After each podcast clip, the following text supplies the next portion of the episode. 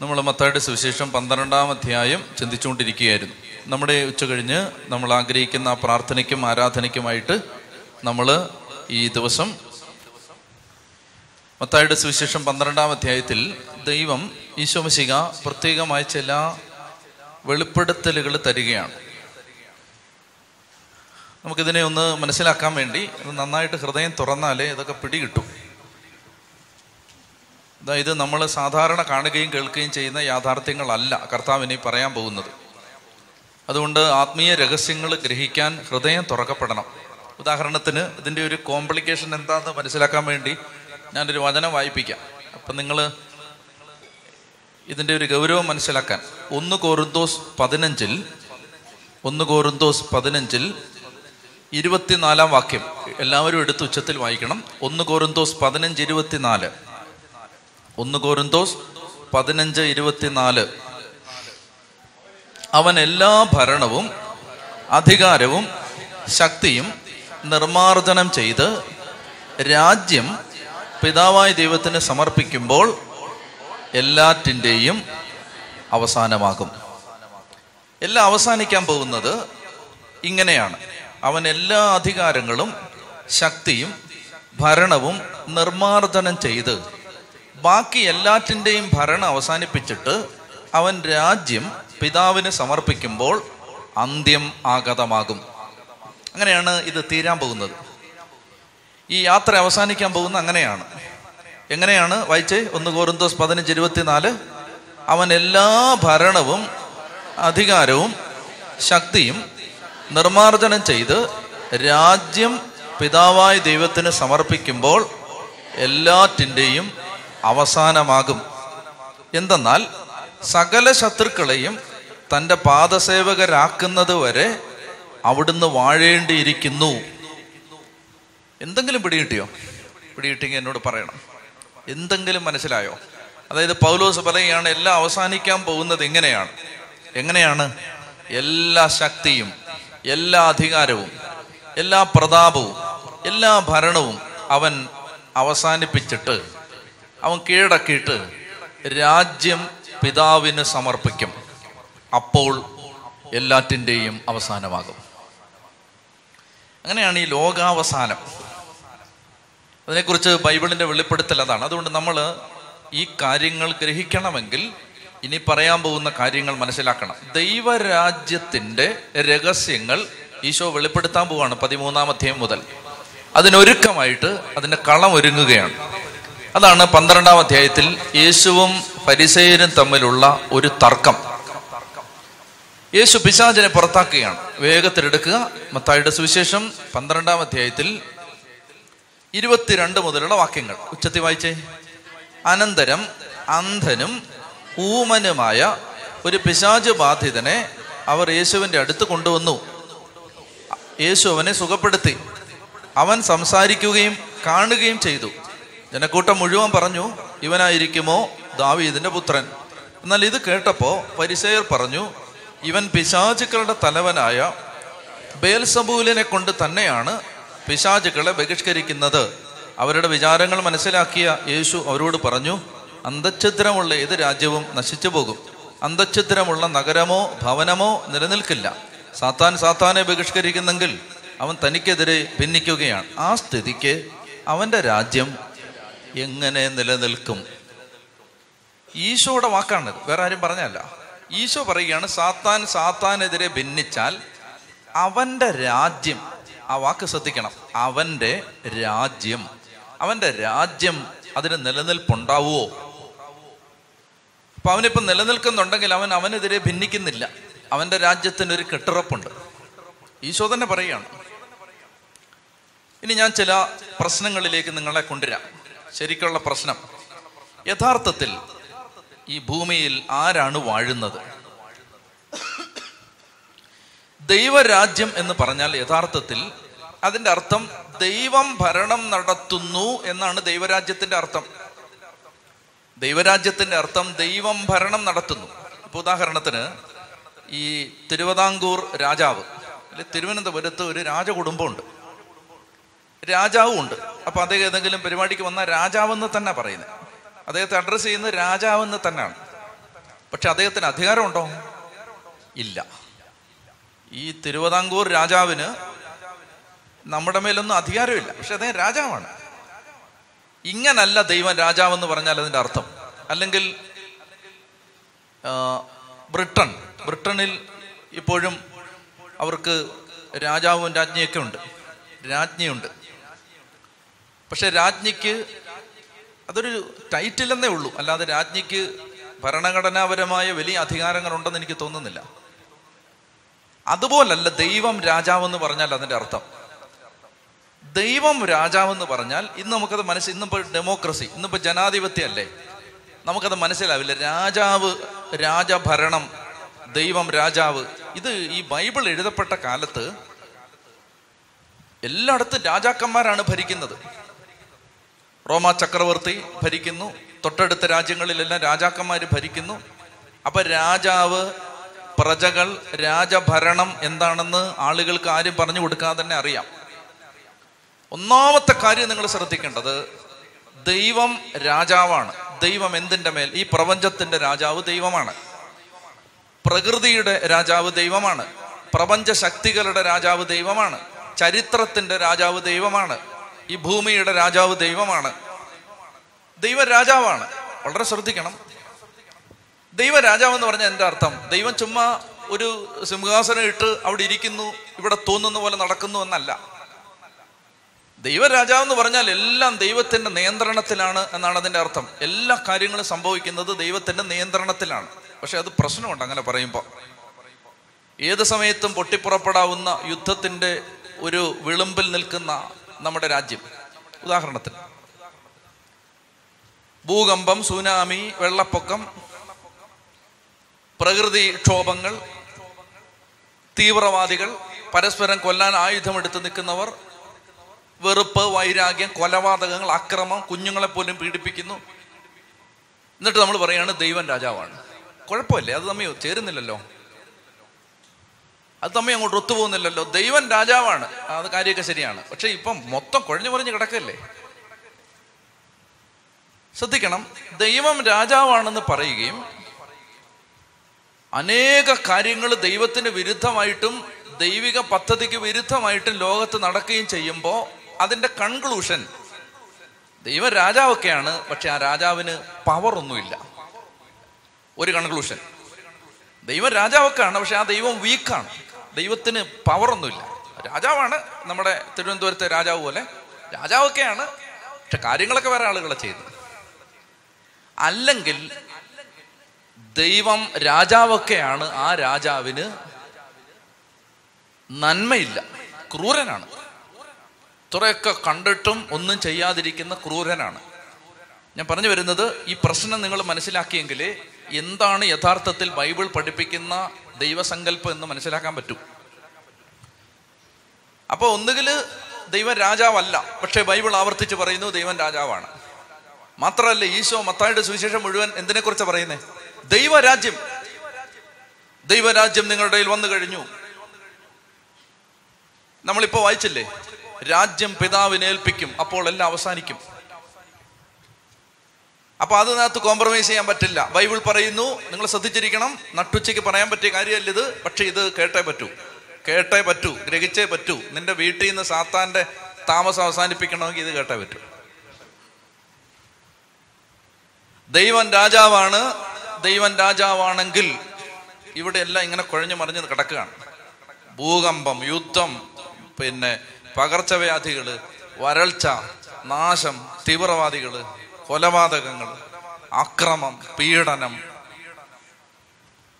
അപ്പൊ ആ ദൈവത്തിന് ശക്തി ഇല്ലേ അല്ലെങ്കിൽ ആ ദൈവം നല്ലവനല്ലേ? ഇങ്ങനെയൊക്കെ മനുഷ്യൻ ചിന്തിക്കുന്നത് തെറ്റില്ല. ഇവിടെയാണ് നമ്മൾ യഥാർത്ഥത്തിൽ ദൈവരാജ്യം എന്താണ് ദൈവം ഭരണം നടത്തുന്ന എന്താണെന്ന് മനസ്സിലാക്കേണ്ടത്. ഇവിടെ നമ്മൾ മനസ്സിലാക്കിയിരിക്കേണ്ടത് ദൈവരാജ്യം എന്നത് നിലനിൽക്കുമ്പോൾ തന്നെ ഇനി എന്നെ ശ്രദ്ധിക്കണം ദൈവരാജ്യം എന്നത് ഒരു സത്യമായിരിക്കുമ്പോൾ തന്നെ വേറെയും രാജ്യങ്ങൾ ഉണ്ടെന്ന് ബൈബിൾ തന്നെ പറയുന്നു.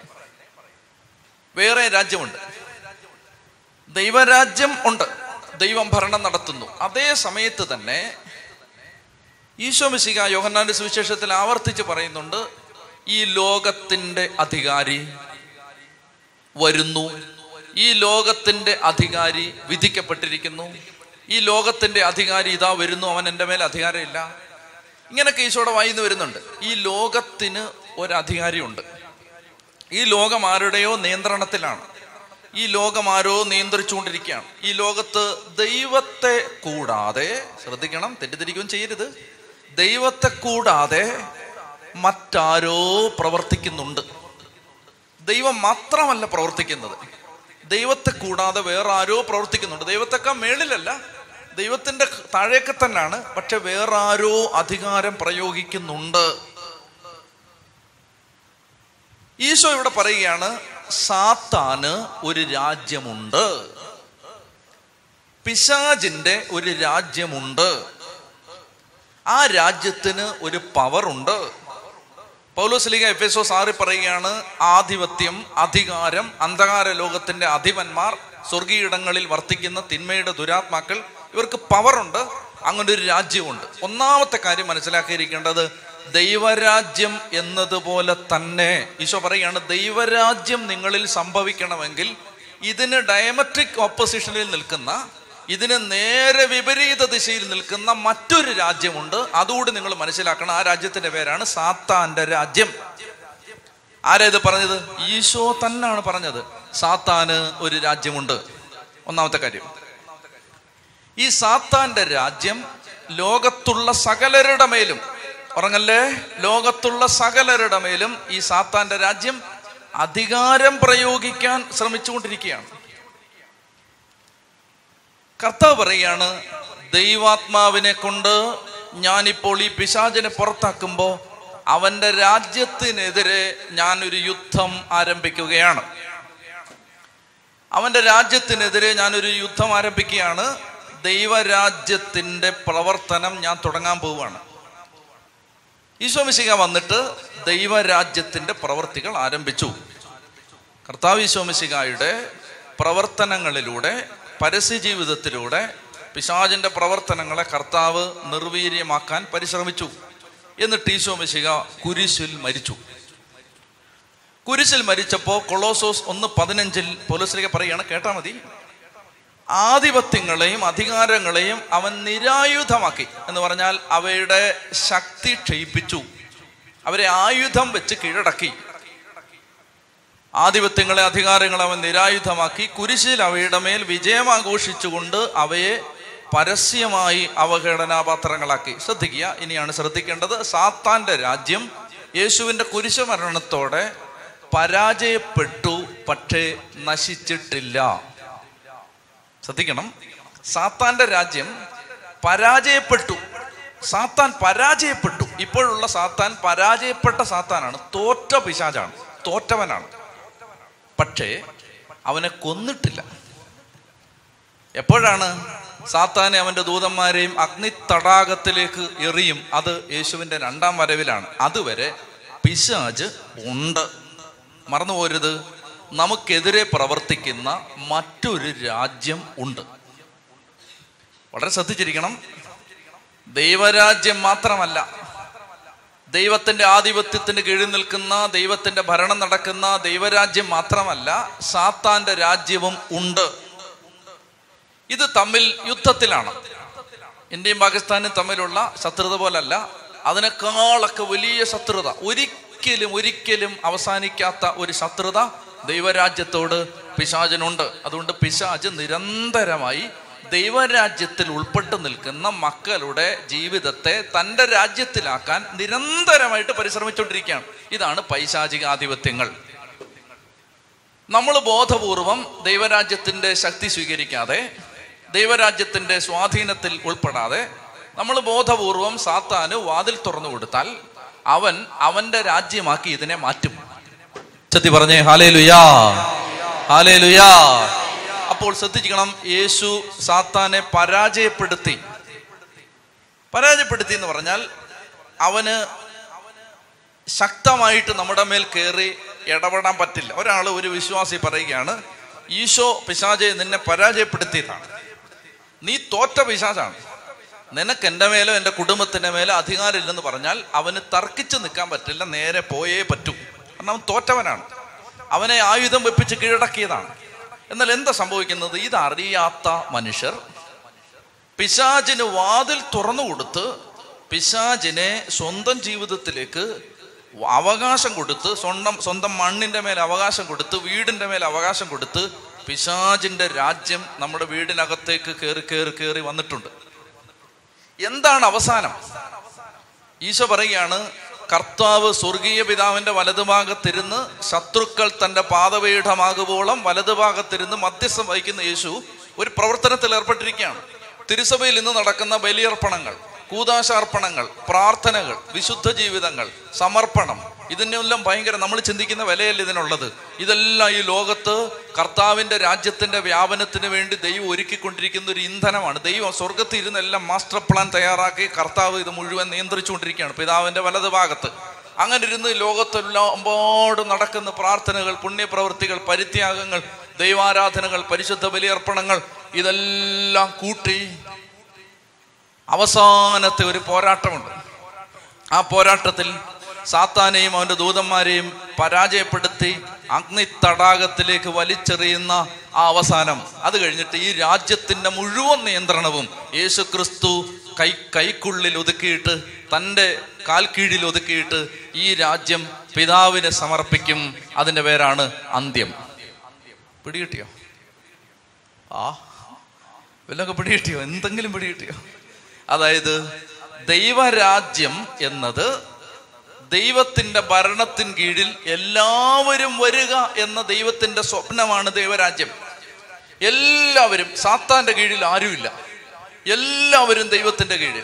അങ്ങനെ എല്ലാവരും ദൈവത്തിന്റെ ഭരണത്തിൽ വരുന്ന ആ വലിയ സ്വപ്നം അത് ആരംഭിക്കുകയാണ് യേശു തന്റെ പരസ്യ ജീവിതത്തിലൂടെ. ഇതാ ദൈവരാജ്യം നിങ്ങളുടെ ഇടയിൽ വന്നു കഴിഞ്ഞു.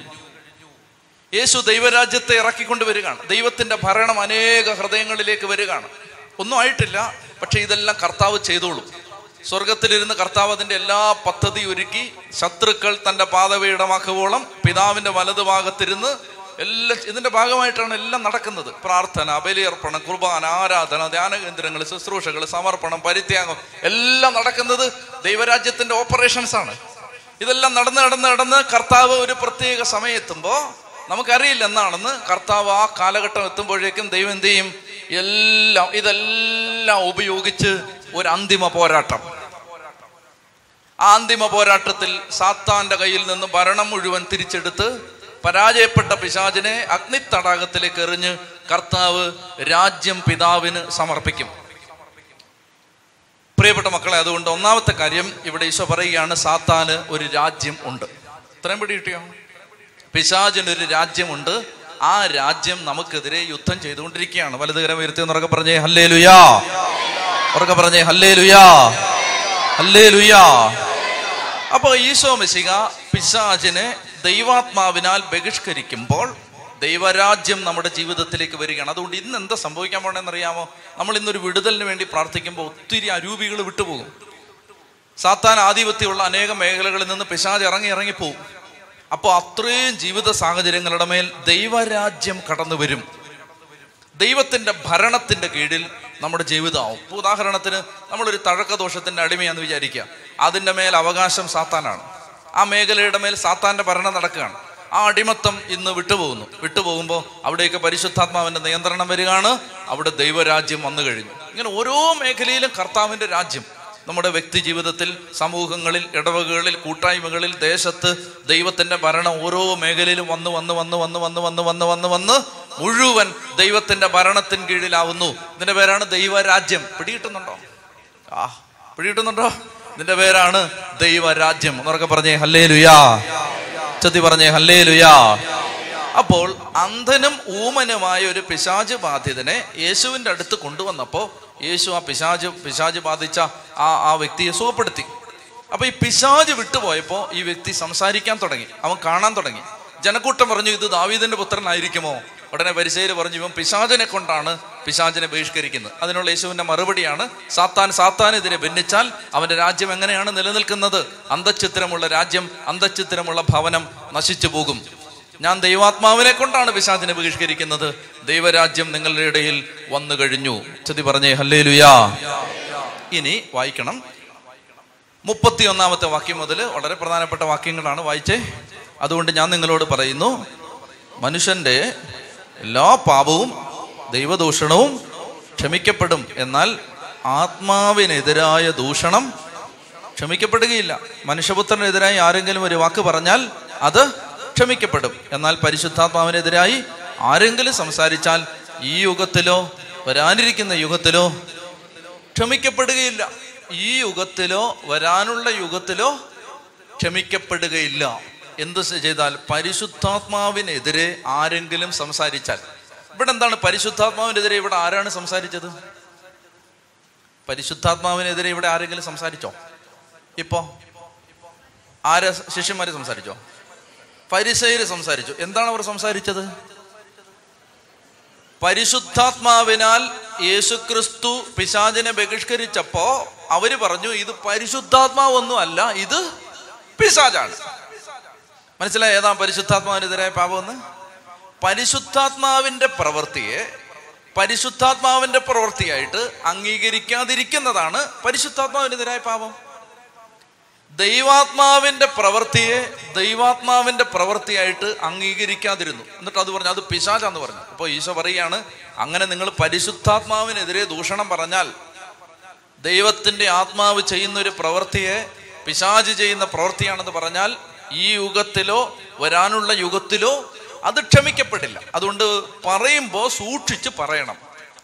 എന്ന് പറഞ്ഞിട്ട് മർമ്മപ്രധാനമായ ഒരു ടീച്ചിങ് ഈശോ തരികയാണ്.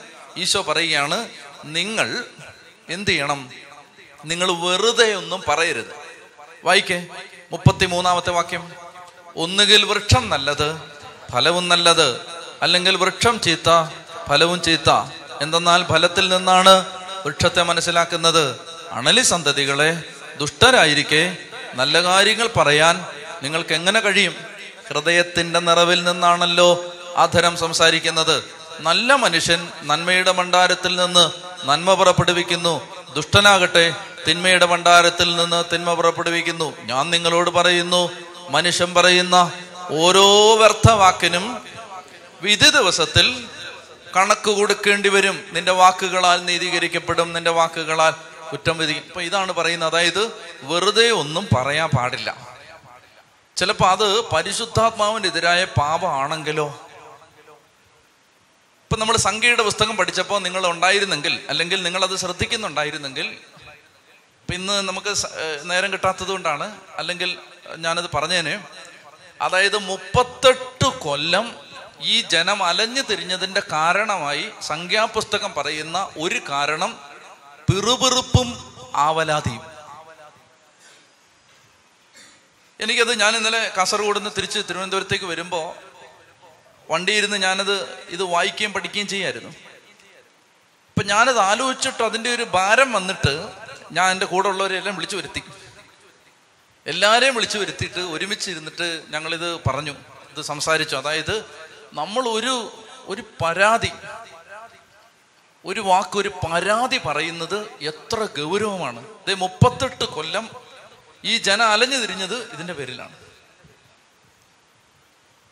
ഇവിടെ ഈശോ പറയുകയാണ് നമ്മൾ വ്യർത്ഥമായിട്ടൊരു വാക്ക് പറഞ്ഞാൽ അതുകൊണ്ട് പുതിയ നിയമത്തിൽ കൊലപാതകം ചെയ്യുന്നതിനേക്കാളും വ്യഭിചാരം ചെയ്യുന്നതിനേക്കാളും വലിയ പാപങ്ങളുടെ ലിസ്റ്റുണ്ട് അങ്ങനെയുള്ളൊരു പാപമാണ് കൊലപാതകത്തെക്കാളും വ്യഭിചാരത്തെക്കാളും വലിയൊരു പാപമാണ് വ്യർത്ഥ വാക്ക് പറയുന്നത്.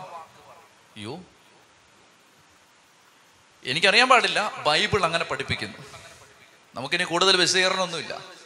കർത്താവ് പറയാണ് നിന്റെ വായിൽ നിന്ന് വരുന്ന വാക്കിന് നീ കണക്ക് കൊടുക്കേണ്ടി വരും. ഇത് അച്ചട്ടാണ്. ഇത് അച്ചട്ടാണ്. അതായത് ഒരു കാര്യം വെറുതെ ചുമ്മാ ഒന്ന് വെറുതെ ഒന്നും പറയാൻ പാടില്ല.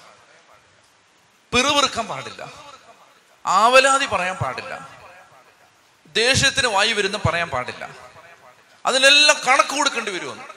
ഇത് ആലങ്കാരിക അർത്ഥമല്ല ലിറ്ററലാണ് കേട്ടോ. അക്ഷരാർത്ഥത്തിൽ ഇത് സത്യമാണ്. കേൾക്കാൻ ചെവിയുള്ളവൻ കേൾക്കട്ടെ.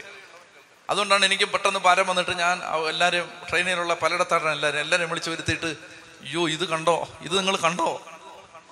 നമ്മൾ പറയുന്ന ഓരോ വ്യർത്ഥവാക്കിനും കണക്ക് കൊടുക്കേണ്ടി വരും. സംഖ്യാപുസ്തകത്തിൽ പറയുകയാണ് ആവലാതി പിറുപിറുപ്പ് കുറ്റം പറച്ചിൽ ഇത് കൊലപാതകത്തെക്കാൾ വലിയ പാപമാണ്. കാരണം എന്താണെന്നറിയാം? കൊലപാതകം ചെയ്ത ദാവീദിനോട് ദൈവം ക്ഷമിച്ചു. കൊലപാതകം ചെയ്ത കായനോട് ദൈവം ക്ഷമിച്ചു. പക്ഷേ ഈ കുറ്റം പറച്ചിലും പഴിയും പറഞ്ഞ ഒരൊറ്റ എണ്ണം കാനാന് ദേശത്ത് കാലുകുത്തിയിട്ടില്ല. അതാണ് പ്രശ്നം. കുറ്റവും പഴിയും പറഞ്ഞ ഒരെണ്ണം പോലും കാനാന് ദേശത്ത് കാലുകുത്തിയിട്ടില്ല. അതുകൊണ്ട് കേൾക്കാൻ ചെവിയുള്ളവൻ കേൾക്കട്ടെ? ഉറങ്ങുന്ന ചേച്ചിമാരും കേൾക്കട്ടെ? എന്താണ് അവർ കേൾക്കേണ്ടത്? കുറ്റം പറച്ചിൽ. കുറ്റം പറഞ്ഞാൽ പഴി പറഞ്ഞാൽ ദുഷിച്ചാൽ കുറ്റപ്പെടുത്തിയാൽ പിറുപിറുത്താൽ ആവലാതി പറഞ്ഞാൽ ദേ ഇവിടെ ഈശോയും പറയുന്നു നിങ്ങൾ പറയുന്ന ഓരോ വാക്കിനും നിങ്ങൾ കണക്ക് കൊടുക്കേണ്ടി വരും. അപ്പൊ അറിയാതെയും കേൾക്കാതെയും ഒരു കാര്യം സംസാരിക്കാൻ പാടില്ല ചുരുക്കി പറഞ്ഞാൽ. പരിശുദ്ധാത്മാവിനെതിരെയുള്ള ദൂഷണമായിട്ട് മാറും. അറിയാൻ പാടില്ലാത്ത കാര്യങ്ങളെക്കുറിച്ച് അഭിപ്രായം പറയരുത്. ഓരോന്നിങ്ങനെ കണ്ടിട്ട് പറയ അഭിപ്രായം പറയരുത്. ഭക്തരാണ് കൂടുതൽ അങ്ങനെ പറയുന്നത്. ഭക്തര്. അങ്ങനെ പറയാൻ പാടില്ല. കാരണം യാഥാർത്ഥ്യം മനസ്സിലാക്കാതെ പിറുപിറുക്കരുത്. പഴി പറയരുത്. ദുഷിക്കരുത്. ആവലാതി പറയരുത്. ചെത്തി പറഞ്ഞേ ഹാലേ ലുയാ ചെത്തി പറഞ്ഞേ ഹാലേ ലുയാ ഞാൻ ഇവിടുന്ന് നേരെ നാൽപ്പത്തി മൂന്നാമത്തെ വാക്യത്തിലേക്ക് പോവാണ്. കാരണം നമുക്ക് ഇന്നത്തെ ശുശ്രൂഷയ്ക്ക് ആവശ്യമുള്ള കാര്യങ്ങൾ മാത്രം എടുത്തിട്ട് പിന്നീട് ബാക്കി ഞാൻ പിന്നീട് പറയാം. ഇവിടെ മുപ്പത്തിമൂന്ന് മുതലുള്ള വാക്യങ്ങൾ വായിച്ചേ. അശുദ്ധാത് നാൽപ്പത്തി മൂന്ന് മുതൽ.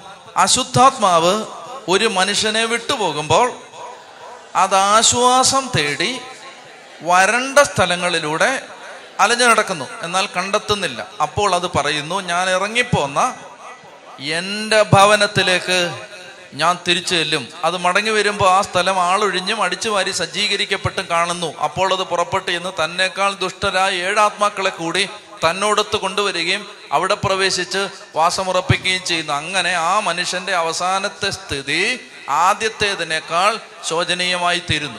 ഇത് ശ്രദ്ധിക്കണം. ഇതാരാ പഠിപ്പിച്ചേ?